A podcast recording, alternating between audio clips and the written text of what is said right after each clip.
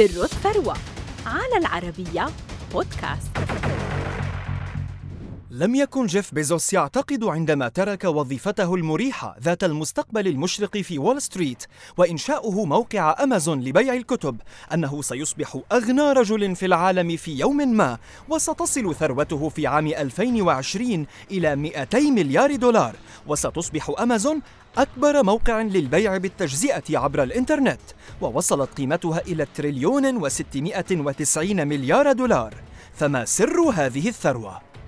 ولد جيف بيزوس في نيو مكسيكو عام 1964 ودرس علوم الكمبيوتر والهندسة الكهربائية في جامعة برينستون وتخرج منها في عام 1986 بتقدير امتياز مع مرتبة الشرف وفي العام نفسه الذي تخرج فيه وجد بيزوس وظيفة في وول ستريت وأصبح أصغر نائب رئيس في شركة دي إي شو في عام 1990 وكانت مسيرته تتجه نحو مستقبل مشرق في وول ستريت حتى خطرت في ذهنه فكرة غيرت حياته ومفهوم التجارة كلها.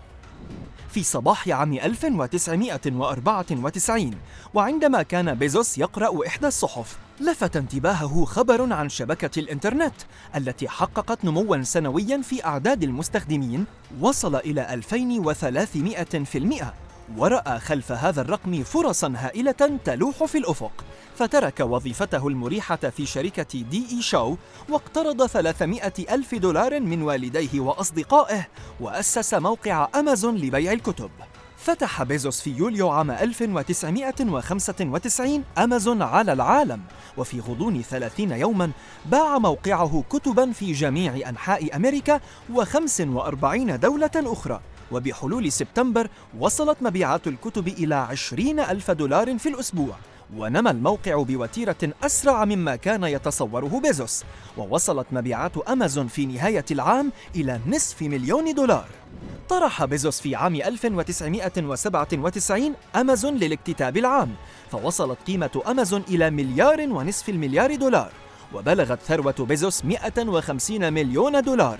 وبعد عام واحد فقط أصبح بيزوس مليارديرا لأول مرة ووصلت ثروته إلى مليار وستمائة مليون دولار بعدما وسع عمل الشركة وأصبحت تبيع الأقراص المدمجة على الموقع.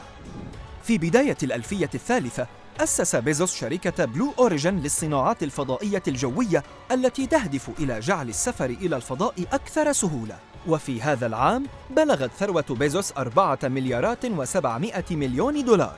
استمرت أمازون في التنوع والنمو وأصبح يباع في موقعها أي شيء تقريبا وتحولت إلى أكبر متجر في العالم. وعندما احتفل بيزوس في عام 2015 بالذكرى العشرين لتأسيس الشركة كانت الإيرادات الصافية لأمازون قد وصلت إلى 107 مليارات دولار كما أصبحت أكبر بائع تجزئة عبر الإنترنت في أمريكا بأكثر من أربعة أضعاف مبيعات أقرب منافس لها وبلغت معها ثروة بيزوس 47 مليار دولار. دخل بيزوس التاريخ في عام 2018 بعدما تصدر قائمة فوربس لأغنياء العالم وبلغ رصيده البنكي آنذاك 160 مليار دولار. رغم تأثر أغلب شركات العالم في عام 2020 بجائحة كورونا بعد الإغلاقات وحظر التجول إلا أن الجائحة تسببت في ازدياد الطلب على خدمات أمازون عبر الإنترنت.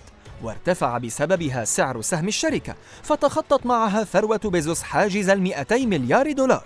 ورغم تراجع ثروة بيزوس في عام 2021 ووصولها مع نهاية العام إلى 177 مليار دولار إلا أن هذه الثروة وضعته كثالث أغنى رجل في العالم ووصلت قيمة أمازون إلى تريليون و690 مليار دولار.